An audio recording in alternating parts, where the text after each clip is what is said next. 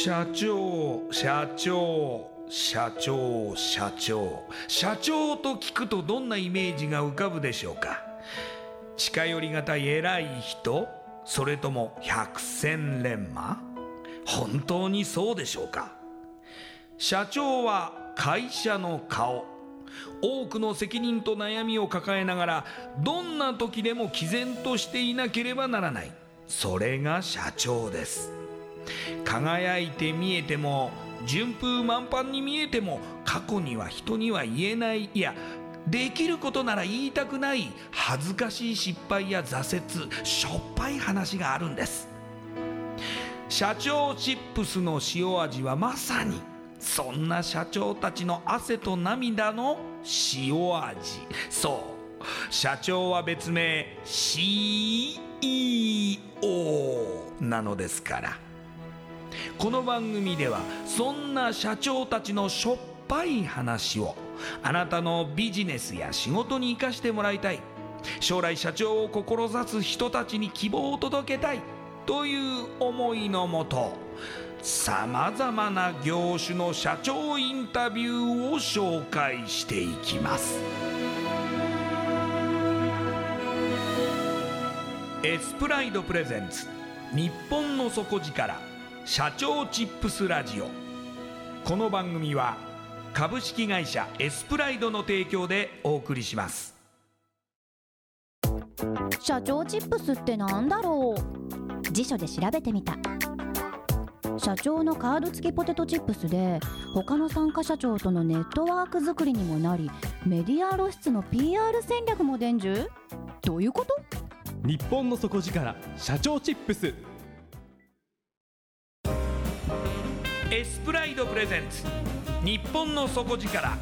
社長チップスラジオ。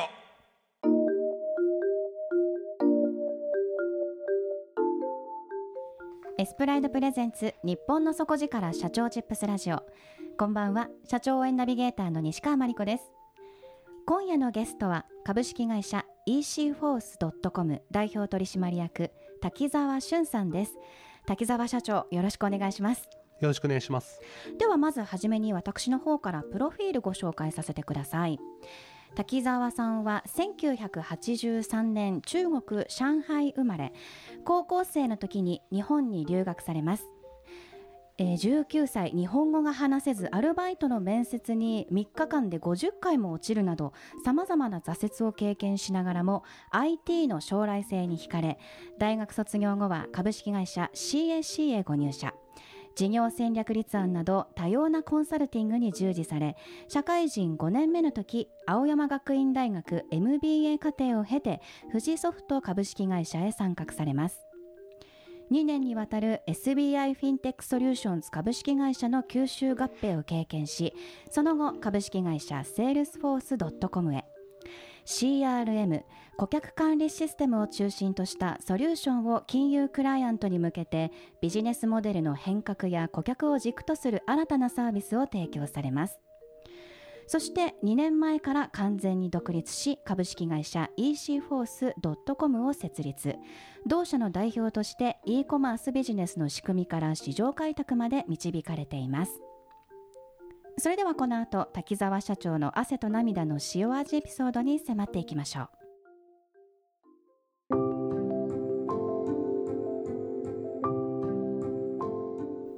社長まずお生まれが中国は上海で高校生の時に日本に留学されたんですね。はいそうで今に至ると。そうですね。もうあっという間ですね。えー、なんかやっぱりこうあ日本いいなと思ったわけですか？当時は全然日本のことは知らなかったです。そうなんですね。はい。あのーまあ周りの友達数人ぐらい海外留学していたので、ええ。まあ、自分も留学したかったんですね。はい。ただしアメリカも遠いしうん。あの親も反対していたんですが、はい。あの日本に親戚いたので、なるほど、はい。留学するなら日本ですとうんうんうん。言われてはい。分かりましたと。一言で決まりました。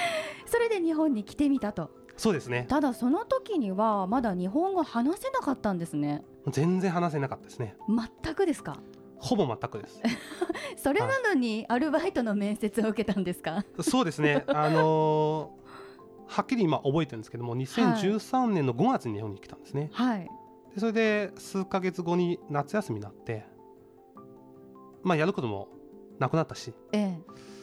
このままじゃ日本語上達しないだろうなとうんうんうん。なんかもっと日本の方とあのコミュニケーションを取る機会を増やさないといけないと。うんうん。まあ一番簡単なのは、まあ、アルバイトだろうなとうんうん。思ったんですけども、まあ、日本語も話話せなかったし、はい。電話もできなかったんですね。はい。もう思思いあの思いく思い切ってはい。街に出て、はい。あの飛び込み営業みたいな感じではいアルバイトの面接やってました。あー。じゃあもうまさに張り紙がしてあったら面接を受けてみるとか。そうですね。何か情報誌とかもありますもんね。そうですね。あの当時フリーペーパーとかいろいろあるんですけども、ええ。でそれを見てあの最初はこれやりたくないというのはいろいろあったんですけど例えば飲食あまりやりたくなかったとか。うんうん。そのうちにはあのずっとあの面接落ちたのでもう何でもいいやと なんどんなアルバイトでもいいからや、はい。あの面接やってましたね。日本語は読めたんですか？日本語読めなかった。あーか厳密から言うと読めなかったです。読めなかった。でも本当になんとなく感覚であそうです。受けてたと、はい。あの最初の多分会話の23回くらいでもう会話なくなっちゃうぐらいです。何言ってるかわからないし、はい。はい。お互いに何言ってるかわからないし、終了みたいな感じで、あのよく英語であの日本の方と海外の方はい。会話するときに、はい。イエスイエスイエスみたいなそういう多分そういう感覚でした。はい。あのあんまりそうあんまり分かってないですけどとりあえずイエスと答えればいいやとみたいな感じですね。えそれで最終的にはどこか受かったんですか？いやどこも分からなかったですけど、あのー友人の紹介で、えーある日本有名の、ええ。おパン屋さんの工場へ行きました。ああ、はい。じゃあまああのパンを作る工場ではい働いて、あのー食べ放題でした。はい。その中働く中で少しずつですが日本語はまあ勉強できたりはしたんですかね？やっぱ工場ですので、うんあのまあ、同じような動きを繰り返すだけなんですね。あの日本語上達しなかったです。なので、一切喋らない、はい、あのそのうちにはやめましたと。はい、経験をしてでもなんかこう日本にいるうちに IT に惹かれ始めるわけですね。はい、あの大学4年生の時に、まあ、就職活動やって、はい。まあ、いろいろ、まあ、私文系出身だったんですけども、まあ、いろいろ業界見た中で、まあ、これから IT だろうとうん。思って、はい。えー、と IT の企業へ絞って就活をやっていました。まず入社されたのが CAC なんですけれども、こちらではどんな仕事を担当されましたか？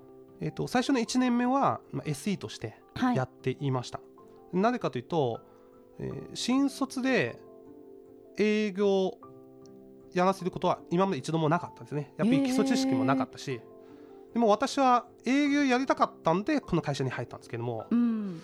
まさか SE になったと思わなかったです。そうですよね、はい、なので最初の1年目は、えーまあ、会社の上の人に会ったら、えーすぐ営業やりたいとあの1年間言い続けていました。直談判して？はい。はい。あのーまあ、結果結果結果的に何も買わなかったんですけども 1年ぐらい経ったらもうや言うのはやめました。その後ですかね？なんかコンサルティングとかそれから事業戦略立案なども。運が良くて2年目にたまたま営業部の一席が空いたんですね。ええ。で当時の会社の今もうはっきり覚えてるんですけど、えー高橋取締役ははい。私の名前を言ってくれたんですね。はい。滝沢さんどうですか？あでそれで一言で私は営業部を移動することになりました。あじゃあもしかしたらその直談判が多分役立ったと思います。どこかで高橋さんの頭の中に残ってたかもしれないですね。そうです。はい。本当に恩人ですね。うーん。人で晴れて営業部に移動して、はい。自分がやりたかった仕事はできたわけですか？はい、うんあのーずっとややりたかったんですけども、はい。やっぱり、まあ、SE としても、まあ、ずっとやっていれば人間としても成長するんですが特に技術の部分ですね。あのー私としてはやっぱりもっと営業で人間として成長していきたいなと、やっぱり営業でいろんな方とお会いしていろんな話をするので、えー仕事の部分だけではなではなくて人間性としても、まあ、早く成長できるだろうなと思ってずっと営業をやりたかったですそしてその後、まあ5年ほど経験されて青山学院大学の MBA を取得され富士ソフトはい。に、えー参画されるわけですね。そうです。こちらで SBI フィンテックソリューションズの株式会社の吸収合併ということでこちらはまあ割とメインのメンバーとして担当されたわけですか？はい。あのーそれも、まあ、たまたまあるあのグループ会社の関係者からの紹介でええこういうような案件あるかもしれないと。はい。一回アプローチしてみてくださいと。っはい。て言われて、えー、と新規営業でやったところです。たくさんの方からのお手伝いも受けて、えー最終的に、まあ、初めての取引なんですけどもお年間10億ぐらいのプロジェクトを獲得できたと。あーじゃあもう滝沢社長の新規営業の獲得とあそうですね。大はい。きい数字ですね、はい。まあ、自分もびっくりしたぐらいですけども、はい。まさかこんなに大きくなると思わなかったです。ええ。でもここの経験はその後のステップに大きく影響しそうですね。そうですね、ええ。ー、とやっぱさすが外資系だなと思ってええ。この案件取った後、まあ数ヶ月後に、えー知らない人から電話かけてきてえはい。セールスフォース株式会社 .com というええ。会社なんですけども、ええ。滝沢さんですか？みたいな。はいヘッドハンティングですか？ヘッドハンティングを受けました。かっこいいですはい、すごいですね、あでもその前にやはりそのお仕事が評価されて、まあ、あのジョインしないかということで声がかかったわけですというね。話もあったかもしれません。うーん、い、やでもまた新たな環境ですから厳しそうな感じしますけれども。はい、あの当時、まあ、あのセールスフォースさんはこの業界でとても有名な会社ですので、ええ。まあ、いろいろお噂というかはい。かなり厳しい環境という話も聞きましたが、はい。まあ、あえてはい。勇気を持って一歩を踏み込んだというようなところですね。その当時セールスフォース .com に、まあ、入社されてまた新しいチャレンジ、まあ、さらに上を上をっていうところで目指されたんだと思いますけれどもやはりそんな簡単ではなかったでしょうねおそらくあの思ったよりは難しかったです。何が一番やはり大変でしたか？最初にどんなお仕事を担当されたんですか？えっと同じように、えっとセールスをはい。やっていましたけれども、ええ。えっと前職富士ソフトに行った時にそのセールスフォースの、まあ、商材ですね少し扱っていたんですがそれなりに分かっているのかなというふうに思ったんですが、ええ。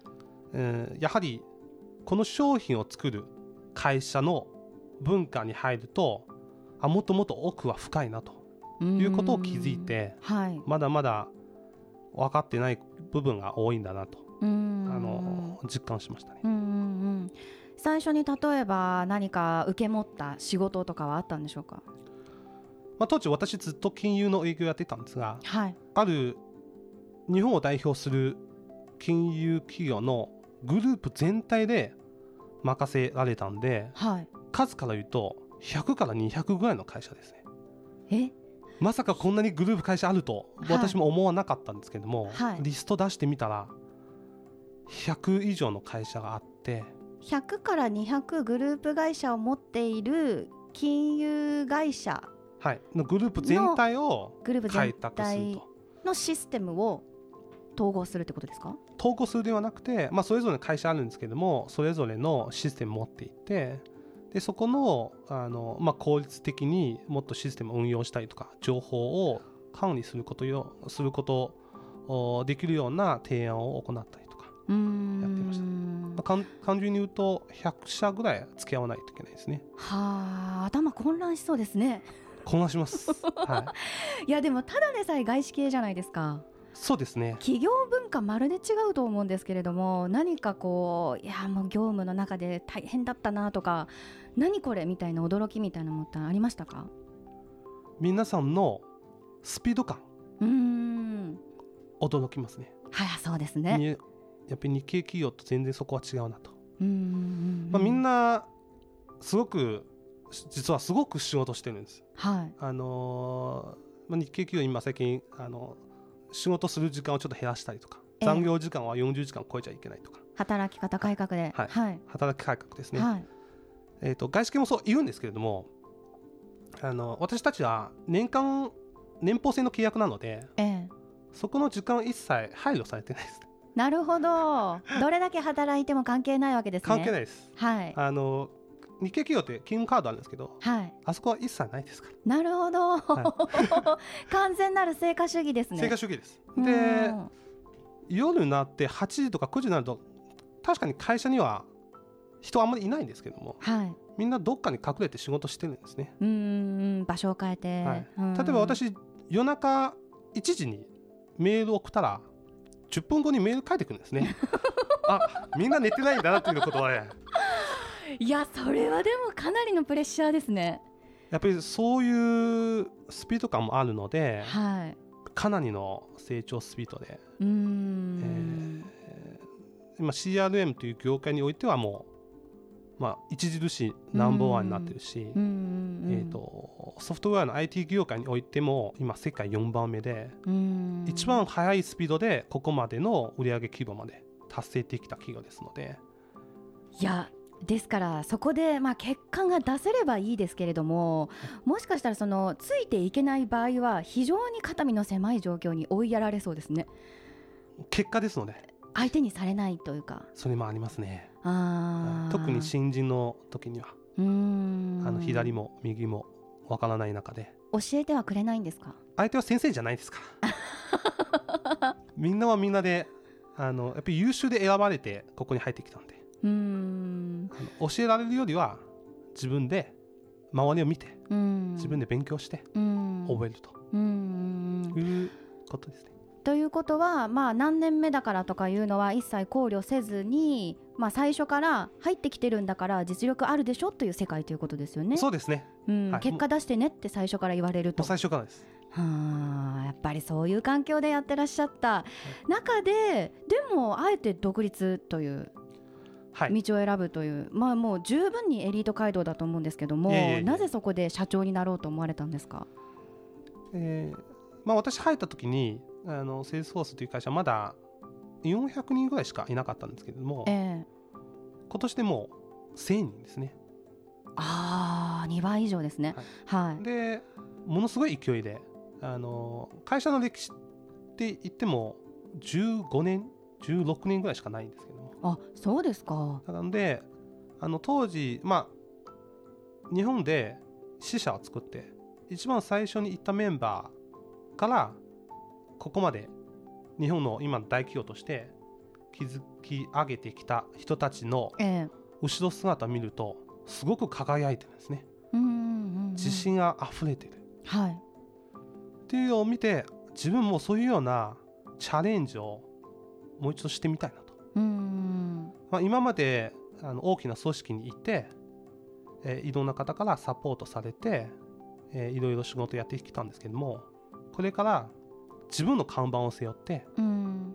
じゃあどこまでできるかとうん。いうようなチャレンジを、まあ、30代のうちに一回やろうかなと思って独立を決めました。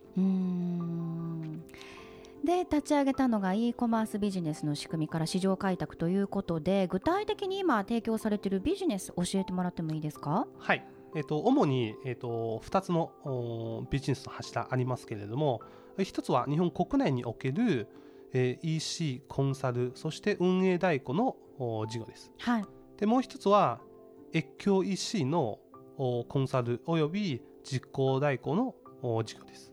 この2つですねなるほど、えーインターネットの、えーまあ、ショッピングのところに物を売りたいとかどう売りたいかっていうところを、まあ、出店を代行してくださったりとかそうです。それから、まあ、どうやったらよく売れるようになるかというコンサルをしてくださったりとか。そうですね。でもう一つがその日本と海外のところでの EC 上の,、まあ、あのものを売るとか、まあ、輸入とかそういうこともやるんですかねえっと輸入は比較的に少ないんですけれども、ええ。どっちかというと輸出ですね。輸出はい、日の本のものを海外へ持っていくと。のコンサルティングとはい。いうところなんですね、はい。え立ち上げて2年ほどですがいかがですか？まあ、この2年間やってだいぶ自信がついてきたんで、ええ。えーかつこの、まあ、EC 分野は今後ますます大きくなっていくだろうと、まあ、とても成長性がある分野ですので、うんはいまあ、とても楽しみはしていますね。うんそしてまた新たなビジネスもお考えなんですよね。はい、やはりあの運営代行をしている中で、えーまあ、自社のオリジナルブランドもお今考えております。あの、まあ、具体的に言うとおコスメのオリジナルブランドを今考えておりますえー、コスメ詳しいんですか？あ詳しくはないですけども あの、まあ、もちろん今勉強しているんですが、ええ。ななぜコスメをお選んだかというと、はい。うんまずう顧客層ですね。やっぱり女性の顧客。特に日本の女性の方は若い年からそして年配の方までほぼ全員がコスメ使ってるんですね。まあお化粧しますもんね。単純にコスメのお市場規模から言うとえ実は中国とほぼ変わらないんですね。えへえやっぱりその化粧っていう文化ええ。日本はとても領域としてはすごく大きいのかなとうんうんうんうん思ってます。うん。それは主にはその何かもう今具体的に商品発売されてるものってあるんですか？はい、メイクアップのええ。ものを中心に今企画を行っているんですが例えばアイラインとかええで、まあ、ここの話なんですけどもええ。計画としては、はい。えー9月末か、はい。10月頭ぐらいではい。もう日本で、えーテストとして、えーまあ、販売する予定なのかなと思っています。うーん。またその滝沢社長としては日本ももちろん市場ですし中国も市場になりうるわけですもんね。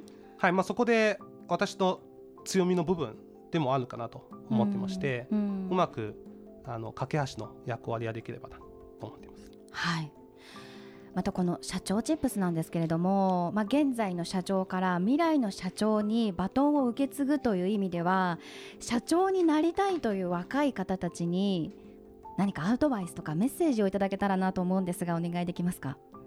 まあ、私もまだそこまでは成功してないのであのあんまり偉そうなことは言えないんですけれども、まあ、後悔するならやった方がいいぞと、思思います。はいあのーまあ、あの時やってよかったなって50代の時に孫に言うならあるあるいはこあの息子さんに言うなら、まあ、失敗してもいいのでうん。一回チャレンジした方がいいんじゃないですかと。思いますうん。うん。今はまさにその走り始めたっていう、まあ、段階かもしれませんけれども社長という、まあ、職業を選んで今までと全く違う立場ですがはい、何かその醍醐味って感じてますか？今社長というのはいい意味でも悪い意味でも全て一人で決められると。うんもちろんそのスピード感はすごく速くなるんですがその分うんリスクも大きくなるんでそれをどういうふうにバランス取りながら、えーリスクヘッジしながらはい。前に進まないといけないなと思います。究極の成果主義が 社長だったと。そうですね。そういう発見もあったということですね。そうです。ありがとうございます。今夜のゲストは株式会社 EC フォースドットコム代表取締役滝沢俊さんでした。ありがとうございました。はいありがとうございましたクトのある PR がしたいけどどうしたらいいのか。採用の時学生の印象に残せるようなものがあればな。社長同士のつながりを作りたいんですけど。社長さん悩んでいませんか？その悩み解決しましょう。日本の底力社長チップス。